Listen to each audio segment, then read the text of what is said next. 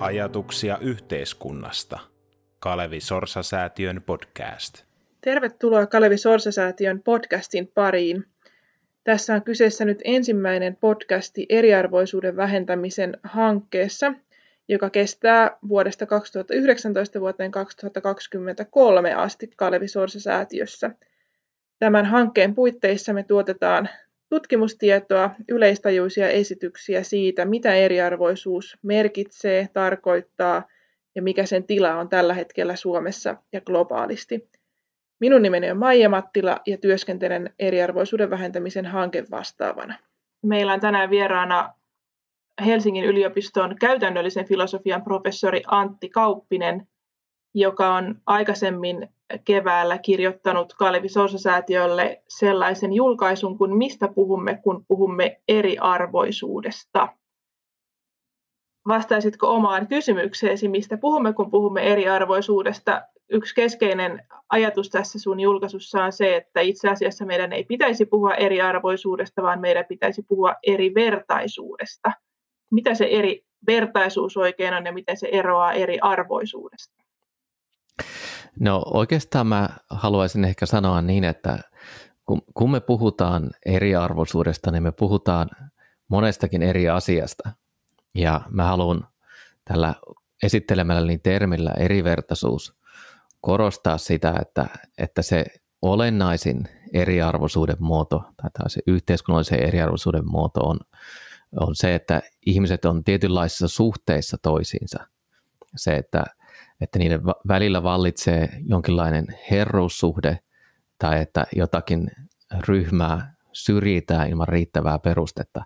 Ne, tämän tyyppinen eriarvoisuus on se, mitä mä kutsun erivertaisuudeksi. Se on mun mielestä moraaliselta kannalta kaikkein olennaisin eriarvoisuuden muoto.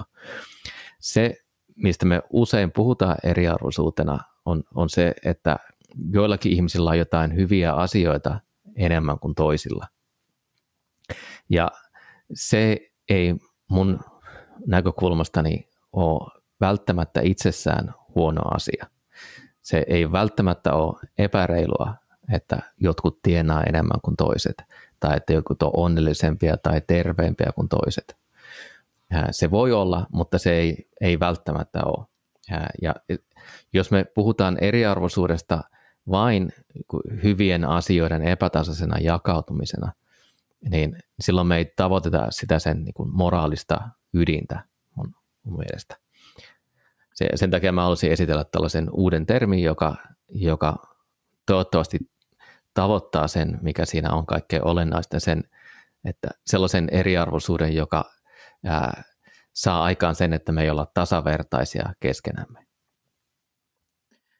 Niin sehän on totta, että kun puhutaan eriarvoisuudesta, niin usein siihen kai meidän yhteiskunnallisessa keskustelussa liittyy nimenomaan ajatus esimerkiksi tuloeroista, että ihmisillä on erilaiset tulot. Mitä kaikkea muuta se eriarvoisuus voi tarkoittaa, tarkoittaa tota yhteiskunnallisessa keskustelussa?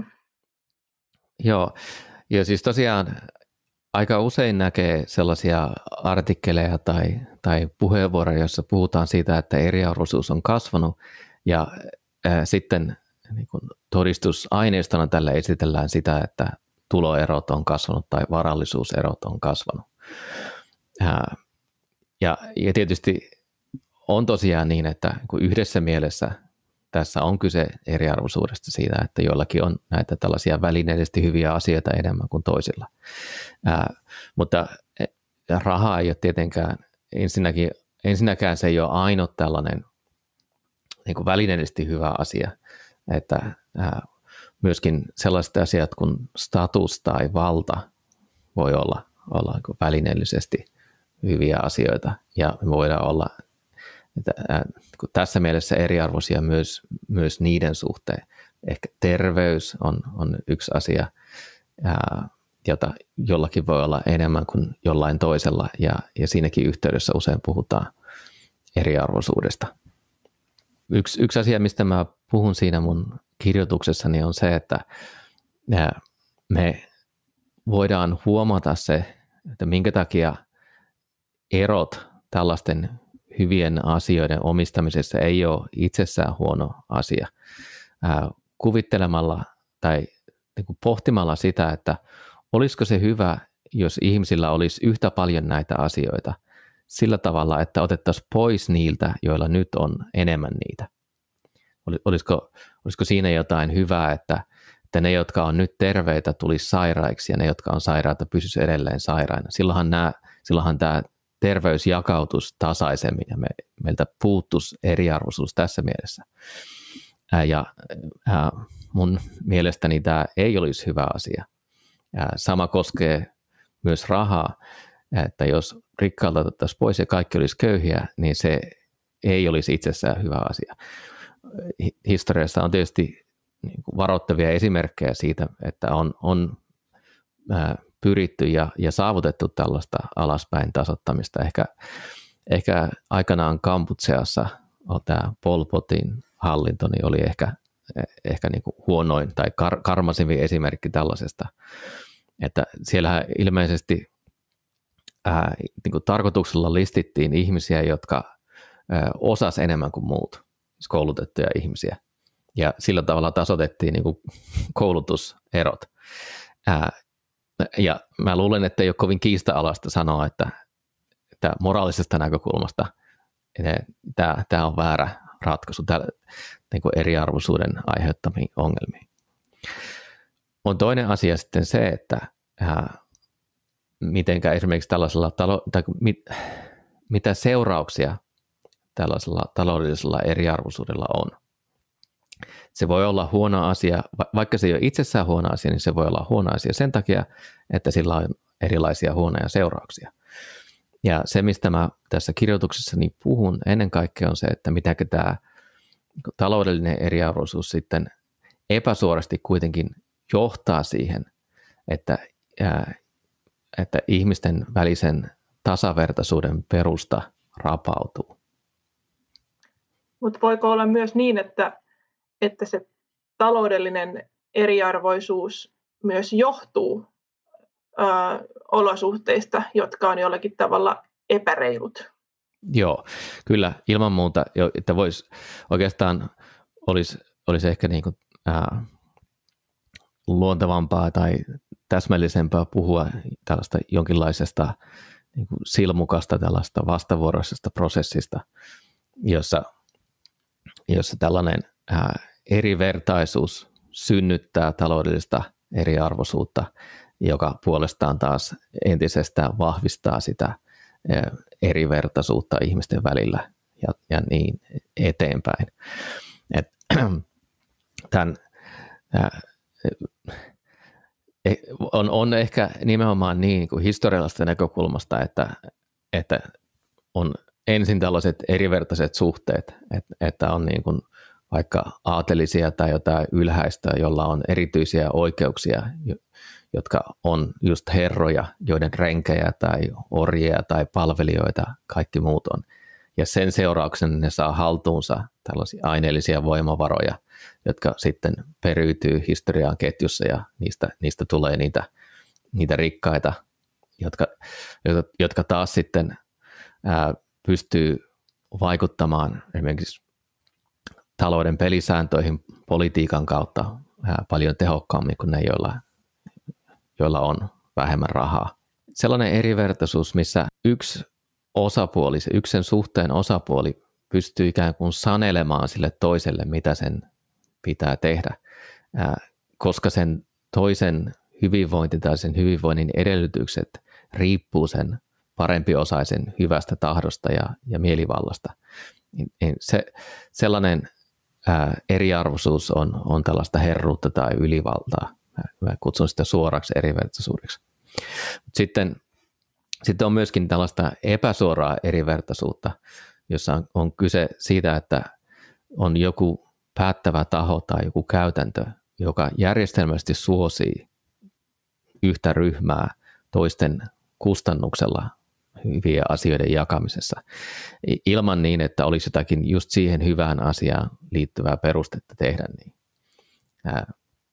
esimerkiksi niin, että no, monessa, monessa maassa vaikkapa perusterveyspalveluja on ihmisten saatavilla vain niiden maksukyvyn perusteella. Ja mä väittäisin niin, että, että se maksukyky ei ole tällaisten niin kuin perusterveydenhoidon palvelujen kannalta sellainen niin relevantti peruste. Et, et nämä, et ihmisten välinen tasavertaisuus edellyttää sitä, että, että tällaisessa jossain saareissa tilanteessa esimerkiksi tällaisen vähän niin kuin pandemian yhteydessä, että kaikki, kaikilla on mahdollisuus saada hoitoa, vaikka niillä ei olisi taloudellisia resursseja maksaa sitä itse. Et, et, et siinä siinä niin kuin tällainen epäsuora erivertaisuus ihmisten välillä toteutuu, jos, jos hoitoon pääsee vaan ne, jotka on riittävän, riittävän varakkaita, eikä ne, jotka tarvitsee sitä terveydellisistä syistä kaikkein eniten esimerkiksi. Mm. Meillä onneksi, onneksi tässä suhteessa ei, ei tietääkseni ole merkittävää ongelmaa. Suomi on suhteellisen tasa-arvoinen ja suhteellisen tasavertainen yhteiskunta.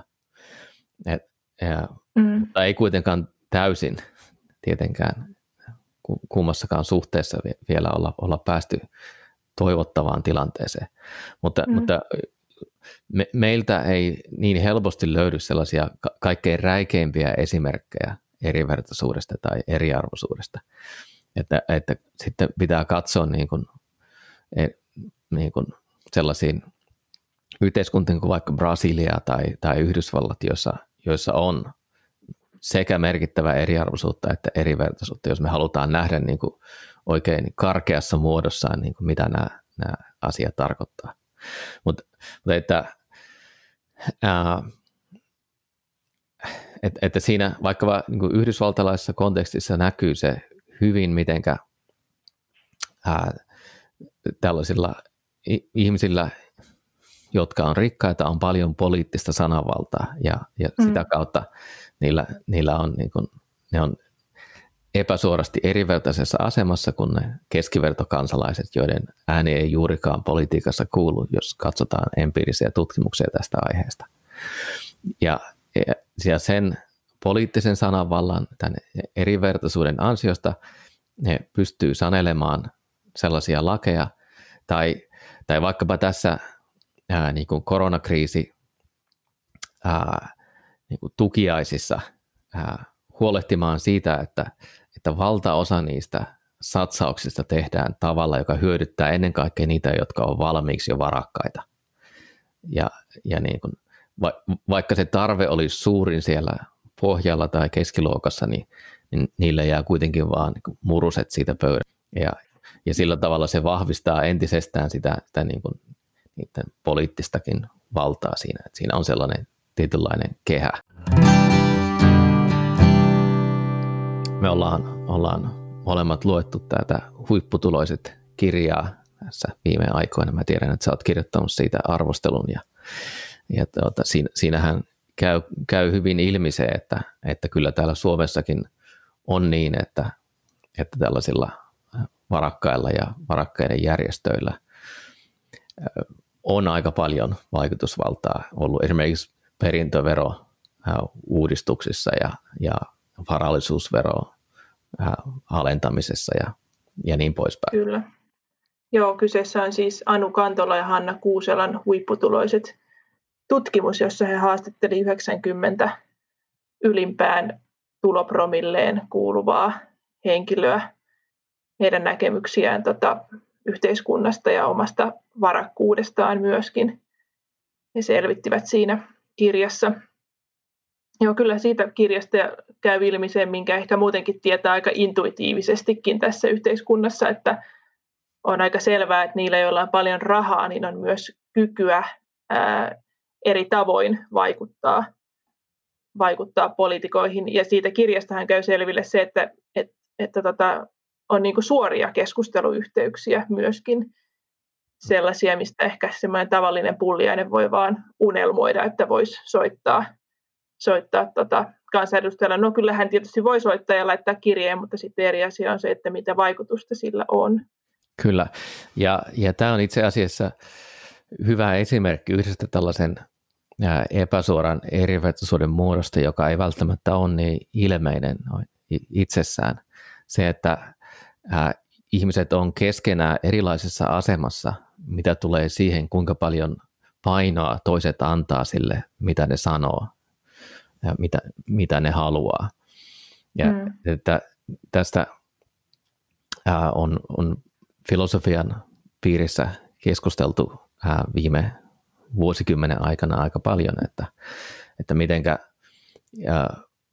on, es, esiintyy tällaista tiedollista epäoikeudenmukaisuutta, että ihmisiä vaikkapa niiden murteen takia ei oteta vakavasti tai sen takia ehkä, vielä keskeisemmin, että, että ne on naisia tai ne on nuoria tai, tai ne on äh, ihonväriltä erilaisia kuin valtavirta.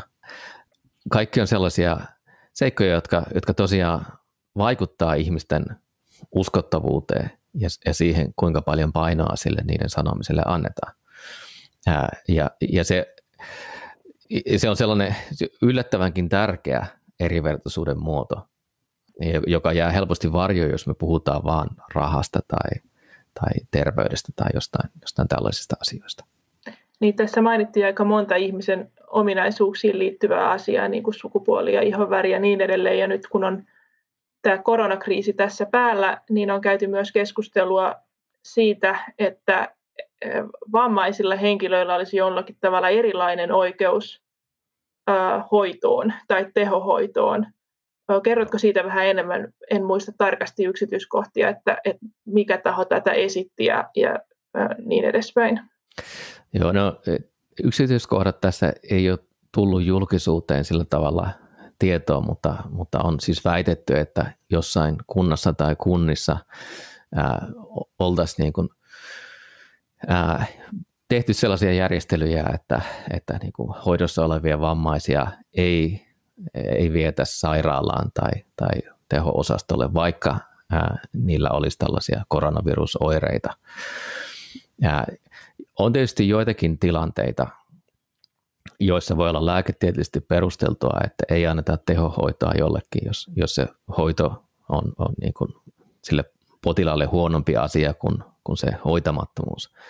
Ää, mutta mutta niin kuin, ei ole mitään syytä uskoa, että, että vammaisuus sinänsä, niin kuin kaikenlainen erilainen vammaisuus olisi ää, tässä mielessä ongelmallista, että se, se, se niin kuin tekisi tehohoidosta hyödytöntä näille näille potilaille. Tämä liittyy oikeastaan laajempaan keskusteluun, jota vammastutkimuksen ja lääketieteen etiikan piirissä on käyty jo useamman vuosikymmenen ajan siitä, että mikä rooli ihmisen elämänlaadulla tulisi olla tällaisissa hoitopäätöksissä. Yksi, yksi näkemys on se, että, että ensinnäkin oletetaan se, että vammaisten elämänlaatu on huonompi kuin ei-vammaisten elämänlaatu. Mä ainakin pitäisin erittäin ongelmallisena, että, että ajatellaan niin, että, että näitä hoitopäätöksiä pitäisi tehdä sillä perusteella, ei, ei vaan sillä perusteella, että voidaanko hoidolla auttaa siihen sairauteen, vaikkapa tähän COVID-19 tautiin, vaan sillä perusteella, että, että jos me otetaan tätä ihmistä, niin me tuotetaan tällaista alhaista elämänlaatua tai jos me mm. otetaan ei-vammasta ihmistä, niin silloin me tuotetaan parempaa elämänlaatua, joten meidän pitää auttaa sitä ei-vammasta. Eli jos, jos me ruvetaan käyttämään mahdollisesti hyvin niin kuin ennakkoluuloisesti ensinnäkin ää, muotoiltua ajatusta elämänlaadusta, että vammaisten elämänlaatu on välttämättä huonompi, niin silloin päädytään hyvinkin erivertaiseen kohteluun tällaisessa aivan elämän ja kuoleman asiassa. Eikä tämä ole niin kuin mitenkään tosiaan hypoteettista, vaan, vaan esimerkiksi Viron ohjeistuksessa tästä tehohoidosta niin mainitaan siellä, että täytyy huomioida näissä päätöksissä se tuleva elämänlaatu. Ja siinä, siinä on just vaarana se, että, että silloin syrjitään niitä vastaan, joilla on jo valmiiksi joku ainakin näennäisesti elämänlaatua alentava vamma. Niin ja sitten jos sille tielle lähdetään, niin tietenkin voidaan ruveta jotenkin laajentamaan sitä, että mikä kaikki nyt sitten vaikuttaakaan siihen elämänlaatuun, että onko henkilö vaikka – alkoholiriippuvainen tai onko hän kenties yksinäinen tai, tai niin. mitä, mitä tahansa muuta nyt keksitäänkään, että mikä siihen elämänlaatuun vaikuttaa, niin tuntuu, Kyllä. että sitä voisi millään tavalla niin kuin pitävästi arvioida. Joo, ja, ja oikeastaan mä sanoisin vielä vahvemmin, että vaikka sitä voisi arvioida, vaikka me tiedetään, että tämä ihminen on masentunut ja tämä toinen ihminen on iloluonteinen, olisi väärin, että, että tällaiset seikat vaikuttaa siihen, että pelastetaanko niiden henki vai ei, tai annetaanko jollekin parempi mahdollisuus kuin, kuin toiselle. Ne ei ole relevantteja. Tässä, tässä oikeastaan palataan siihen niin kuin, ää, niin kuin e-, epäsuoran erivertaisuuden määritelmää, mitä, mitä mä esitin, että, että niin kuin jotakin suositaan tai syrjitään jonkun hyvän asian jakamisessa sellaisella perusteella, joka ei liity just siihen hyvään asiaan. Että se, se ei niin kuin liity siihen, nyt, nyt kun puhutaan siitä, että hoidetaan koronatartuntaa, niin se, sen mm. kannalta ei ole relevanttia, että onko joku masentunut vai ei. Jos, jos se otetaan yhdeksi kriteeriksi siihen, tai, tai, tai että se on vammainen, tai että se on alemmasta sosiaaliluokasta tai, tai mitä lieneekin voisi vois siihen keksiä. On sellaista kohtelua, joka ei ole yhteensopivaa tällaisen niin kuin yhtäläisen ihmisarvon kanssa. Olisiko sinulla sitten esimerkkejä sellaisesta kriteeristä, joka olisi asiallinen ja joka liittyisi juuri siihen, vaikka siihen koronan hoitamiseen, koska varmaan jo, jollakin, tai tällä hetkelläkin tietysti terveydenhoidossa tehdään muissakin sairauksissa ja hoitomenetelmissä ja muissa, niin päätöksiä. Joo. Tämähän ei ole mikään niin kuin hypoteettinen kysymys, vaan hyvin konkreettinen ja meidän arjessa läsnä oleva kysymys. Joo, kyllä. Itse on sitä mieltä, että, että siis en, ensimmäinen ja tärkein kriteeri siinä on tietysti se, että voiko siitä tehohoidosta katsoa oleva hyötyä nimenomaan tämän sairauden hoidolle. Koska se tehohoito itsessään on elimistölle aika rankka. Voi olla hyvinkin todennäköistä, että se, se ei niin kuin auttaisi jonkun, jonkun yksilön tilannetta, että, että sille annetaan sellaista hoitoa. Et, eli, eli hoito pitää tietysti kohdistaa niille, joille on siitä hyötyä. Mutta, ja, mutta siinä, siinä niin kuin pitää olla tarkkana, että minkälaisia hyötyjä lasketaan. Että se, se on niin kuin lyhyen tähtäimen terveydellinen hyöty, niin kuin nimenomaan tähän vaivaan on siitä hoidosta hyötyä. Eikä lähdetä spekuloimaan sitä, että, että nyt jos annetaan tätä hoitoa, niin tämä potilas elää 10 vuotta tai 20 vuotta tai, tai jotain sellaista sen jälkeen. Tai että sen potilaan elämä, tämän, niin kuin, jos se paranee tästä, niin kuinka arvokasta sen elämä jotenkin on, on sille, sille itselleen. Vain sellaisessa tapauksessa, jossa on niin kuin niin vakava perussairaus, että voi, voi olettaa, että se potilas ei, ei kuitenkaan selviä ää, kun ehkä puoli vuotta tai, tai vuoden, niin silloin on mielekästä asettaa etusijalle sellainen, jolle, jolle tuota, ää, siitä hoidosta on pitkällä tähtäimellä en, enemmän hyötyä. Toinen kriteeri, ää, joka voisi mun mielestä uskottavasti vaikuttaa siihen, että miten me niin pisteytetään, jos meidän, meillä on niin kilpailevia ehdokkaita siihen, että kuka saa hoitoa, lähtee siitä, että kysytään, että onko sillä, sillä potilaalla ollut jo mahdollisuus elää jotenkin kokonainen elämä vai ei.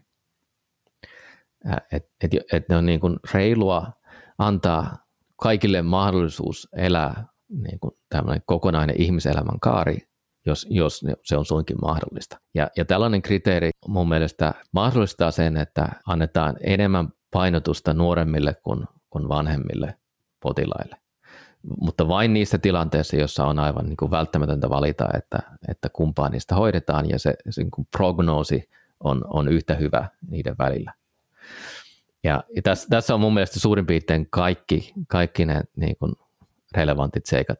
Jos, jos mennään yksityiskohtiin, niin on, on myös joitakin muita, jotka tietyissä tilanteissa saattaisi äh, niin kuin reilusti vaikuttaa siihen. Niin mä, mä sanoisin, että no ennen kaikkea se on se, ää, auttaako se hoito tähän vaivaan nimenomaan, ja sitten se, että ää, onko sillä potilaalla ollut jo mahdollisuus elää kokonainen elämä.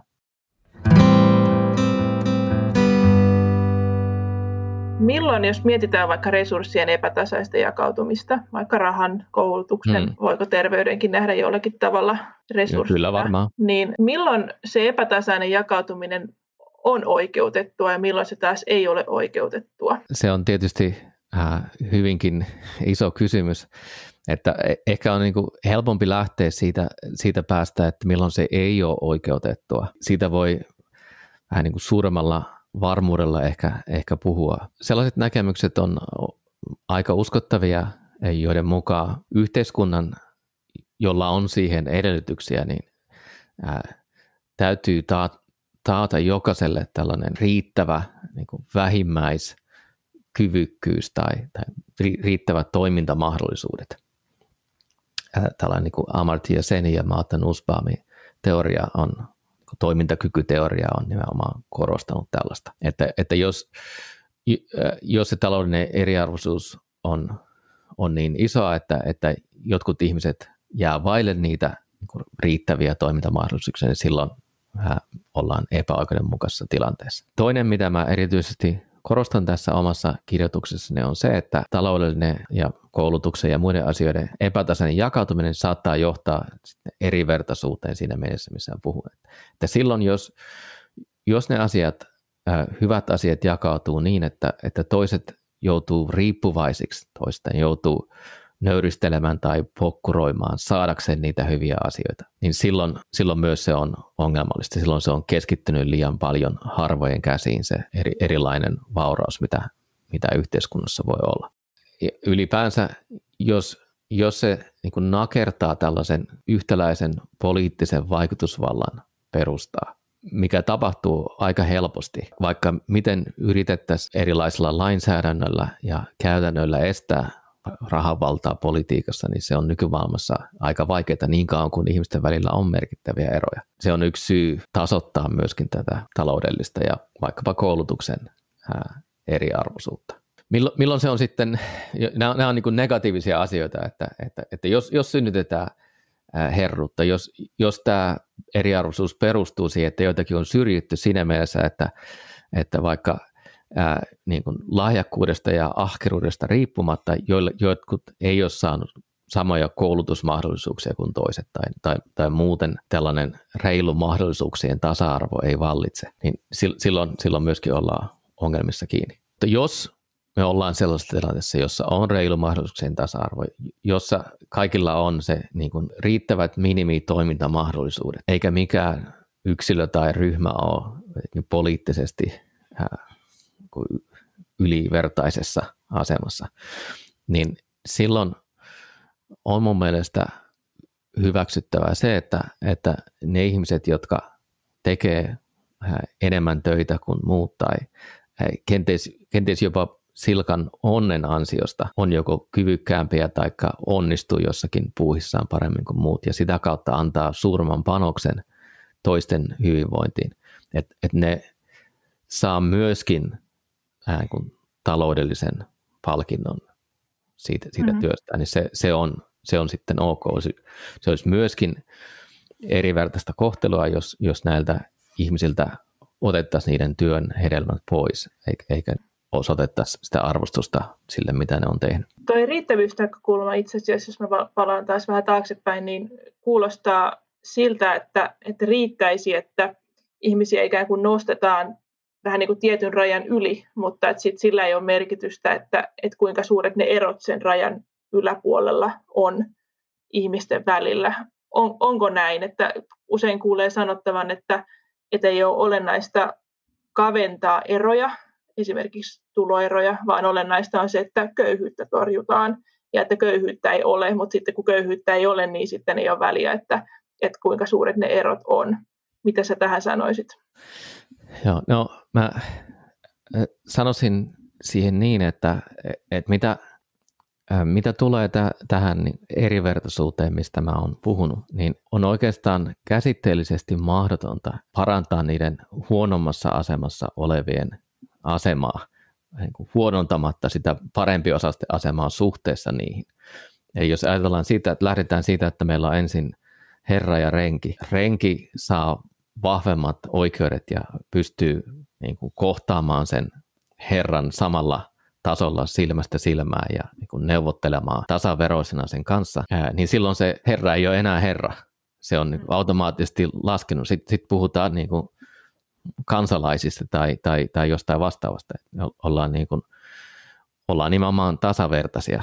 Et, et siinä – ne voi ajatella jotakin sellaista kiikkulautaa, että kun yksi nousee ylös, niin toinen välttämättä laskee, laskee alas. Näin ei ole tietenkään silloin, kun puhutaan hyvien asioiden jakautumisesta.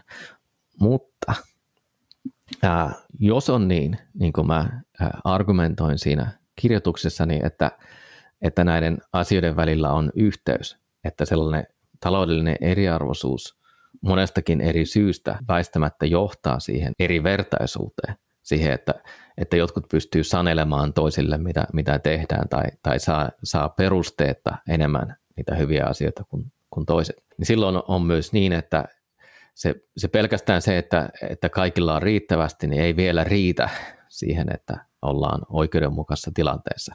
Koska se, että kaikilla on riittävästi, on yhteensopivaa sen kanssa, että, että jotkut on edelleen ainakin jossain määrin tällaisessa herran roolissa tai, tai niillä on jonkinlaista ää, ylivaltaa toisiin nähden. Esimerkiksi just siinä poliittisessa suhteessa, jossa se on, on niin kuin kaikkein ilmeisintä, että edelleenkin, jos niin kuin kaikki muut on miljonäärejä ja yksi on miljardööri, niin on hyvin todennäköistä, että se miljardööri pystyy edelleenkin vaikuttamaan yhteisten asioiden hoitamiseen enemmän kuin ne miljonäärit. Mitä yhteiskunnan, valtion tai muun julkisen vallan pitäisi sitten tehdä tasavertaisuuden toteutumiseksi? Ehkä voisi niin lyhyesti sanoa, että tehdä, juuri sen suuntaisia asioita, mitä, mitä Suomessa hyvinvointivaltion rakentamisen kultakaudella tehtiin. Huolehtia siitä, että, että on todellakin e, ensinnäkin tällainen reilu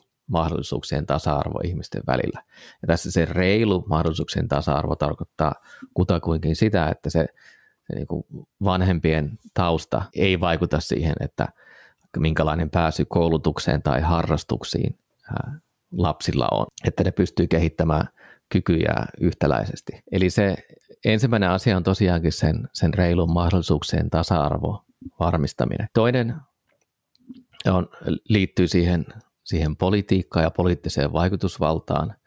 Siinä mä näkisin, että Suomessa ollaan suhteellisen hyvässä tilanteessa. Niin kuin ihmisillä on mahdollisuus saada äänensä kuuluviin politiikassa, vaikka siinä on eroja edelleenkin. Sitä on niin kuin hyvin vaikea pelkällä lainsäädännöllä tai, tai muulla muuttaa. Että olisi, olisi vielä parempi, jos sillä rahalla olisi vähemmän, vähemmän tuota, vaikutusvaltaa, mutta, mutta en osaa sanoa, että voidaanko sitä noin institutionaalisiin järjestelyin kovin helposti muuttaa.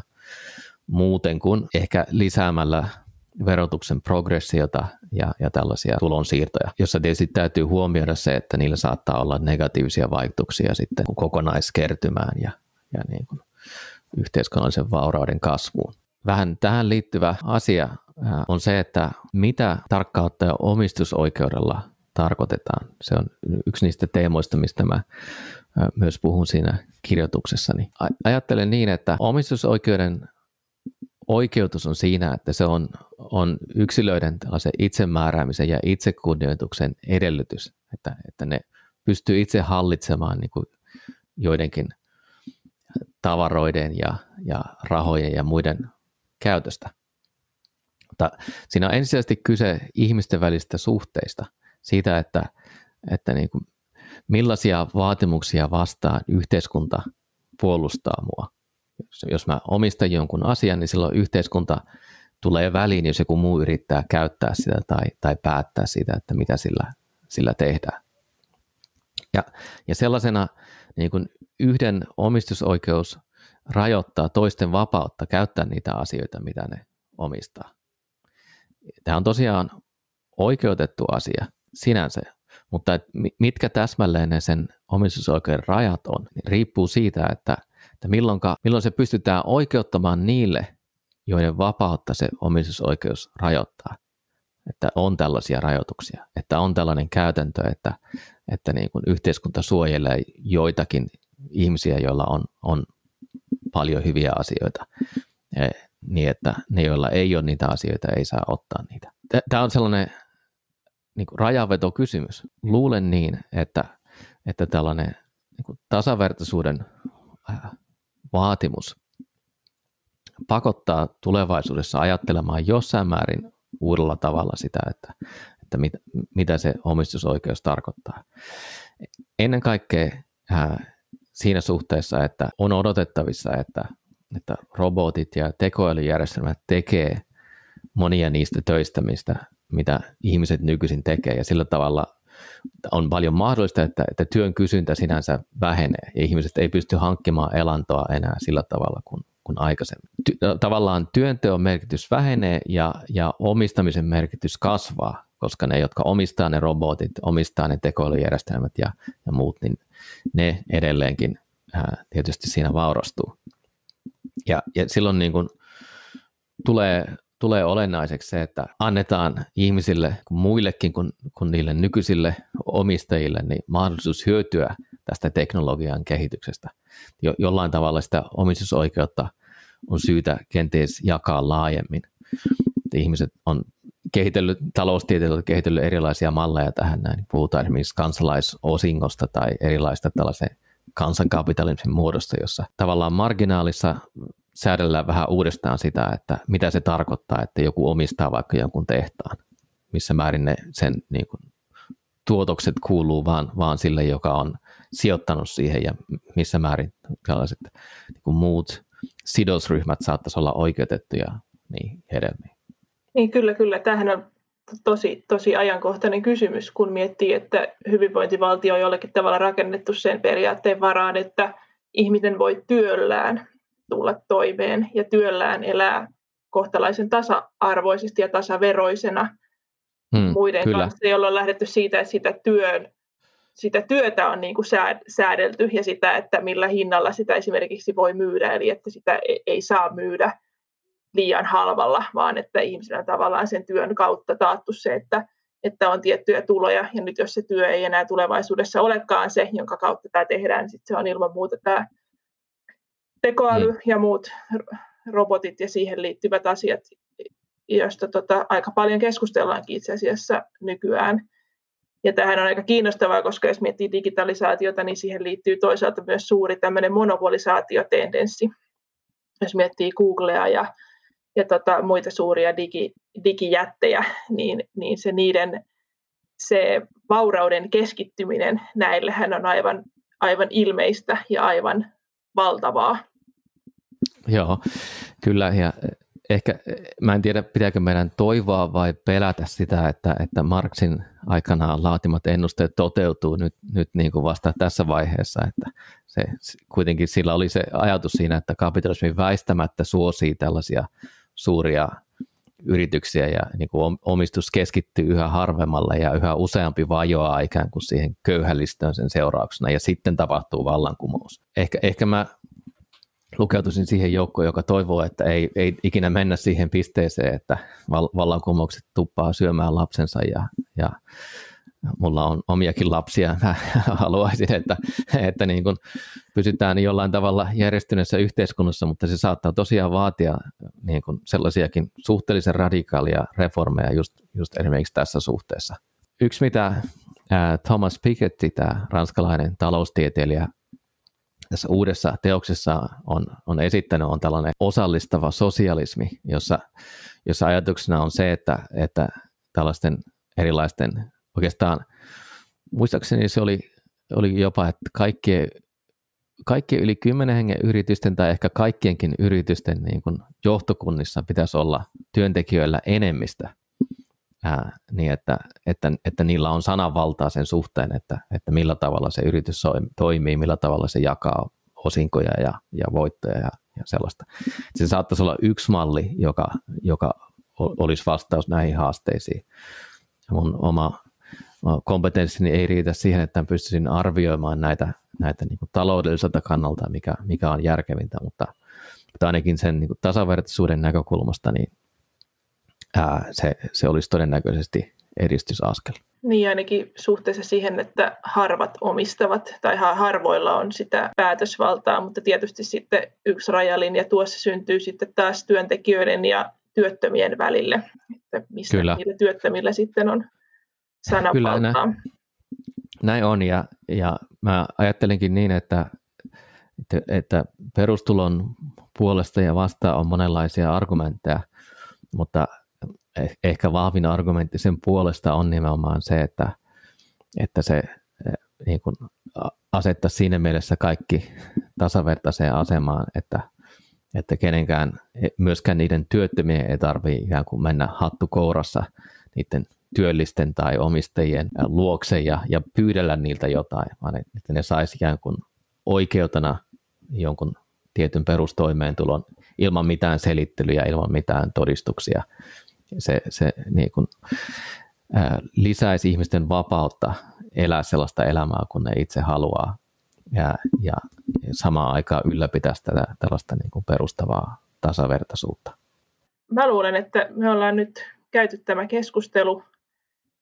Kiitos paljon Antti Kauppinen, Helsingin yliopiston käytännöllisen filosofian professori. Oikein hyvää jatkoa. Kiitoksia.